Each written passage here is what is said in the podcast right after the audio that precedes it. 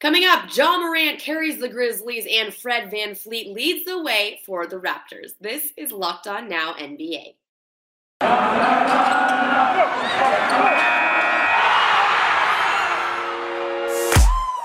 The biggest games, the best performances, expert analysis. You are Locked On Now.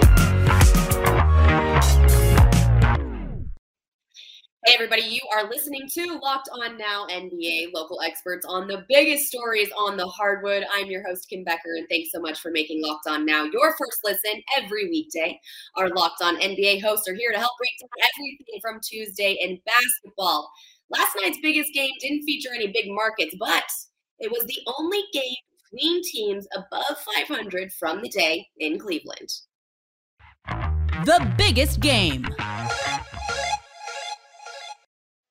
The Memphis Grizzlies didn't get the same team effort last night as their win earlier in the week, but their star was still just as dominant in getting Memphis another victory. This one in Cleveland. Locked on Grizzlies tells you how Ja took over.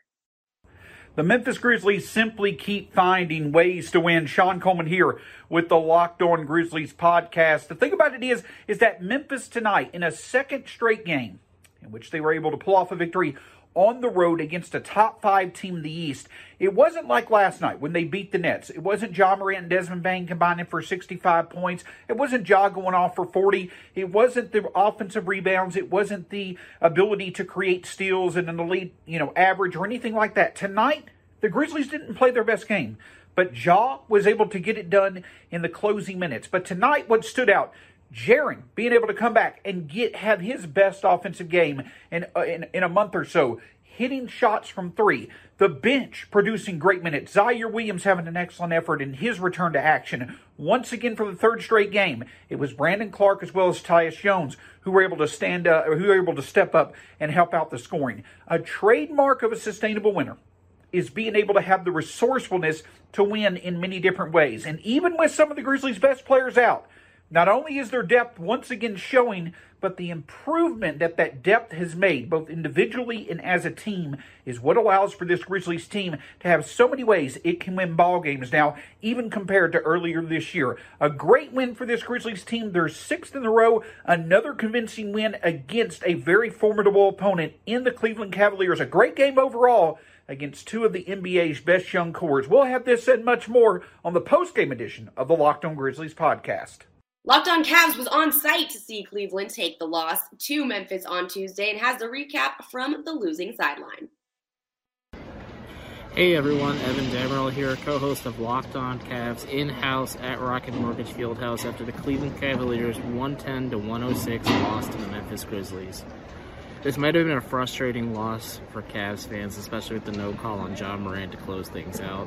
But if you look at it as a glass half full, the NBA is in a really good place, considering that Cleveland and Memphis are not glamour markets, and they both have two of the most fun, exciting, and talented young up-and-coming teams in the league.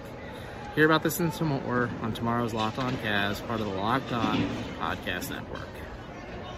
The Toronto Raptors got out to an early lead and built on it throughout, mainly on the back of a 33 point night from Fred Van VanVleet, which stands out as our best performance. The best performance. Hold up, hold up, hold up. That Fred VanVleet guy is pretty good. I'm Sean Woodley here from Locked On Raptors to break down the Toronto Raptors 129 104 win over the San Antonio Spurs on Tuesday night in Toronto to move back to 500 at 17 and 17. First time they've been at 500 in 20 games time.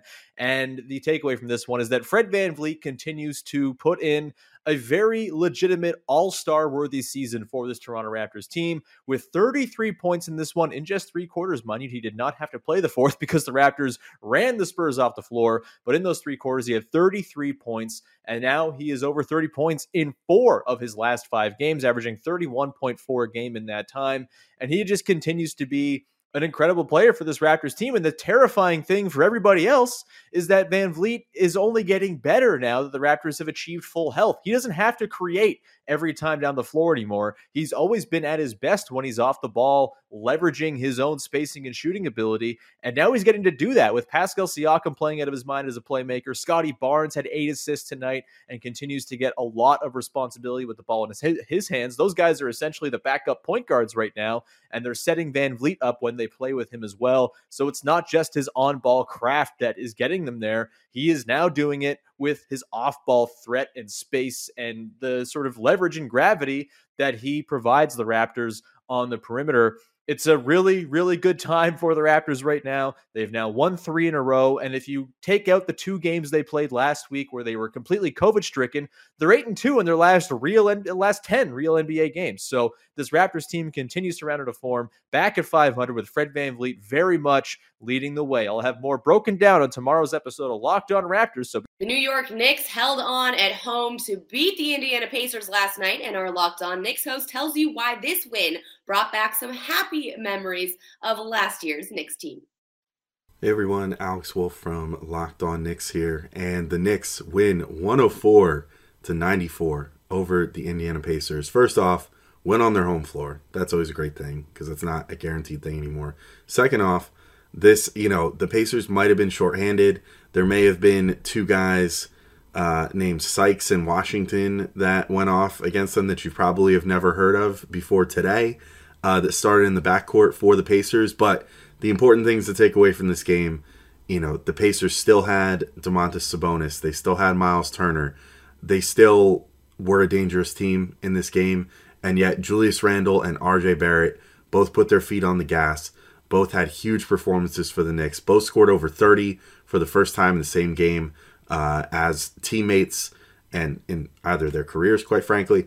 Uh, and, you know, they just uh, played fantastic. You know, other than maybe one or two culprits, Evan Fournier, uh, they managed to put together a really solid team effort on both ends of the ball. Even when the shots weren't falling, the Knicks were playing great defense. And it really, this game felt more like a game from last year than pretty much any game this season, which is about as high of praise as you can say because the Knicks last year obviously were so entertaining and such a fun team on any given night. So we'll have more to talk about on Locked On Knicks, your daily New York Knicks podcast.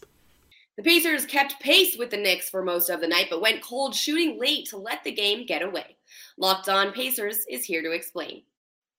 The Pacers are 14 and 24, 10 games under 500 now after losing to the Knicks.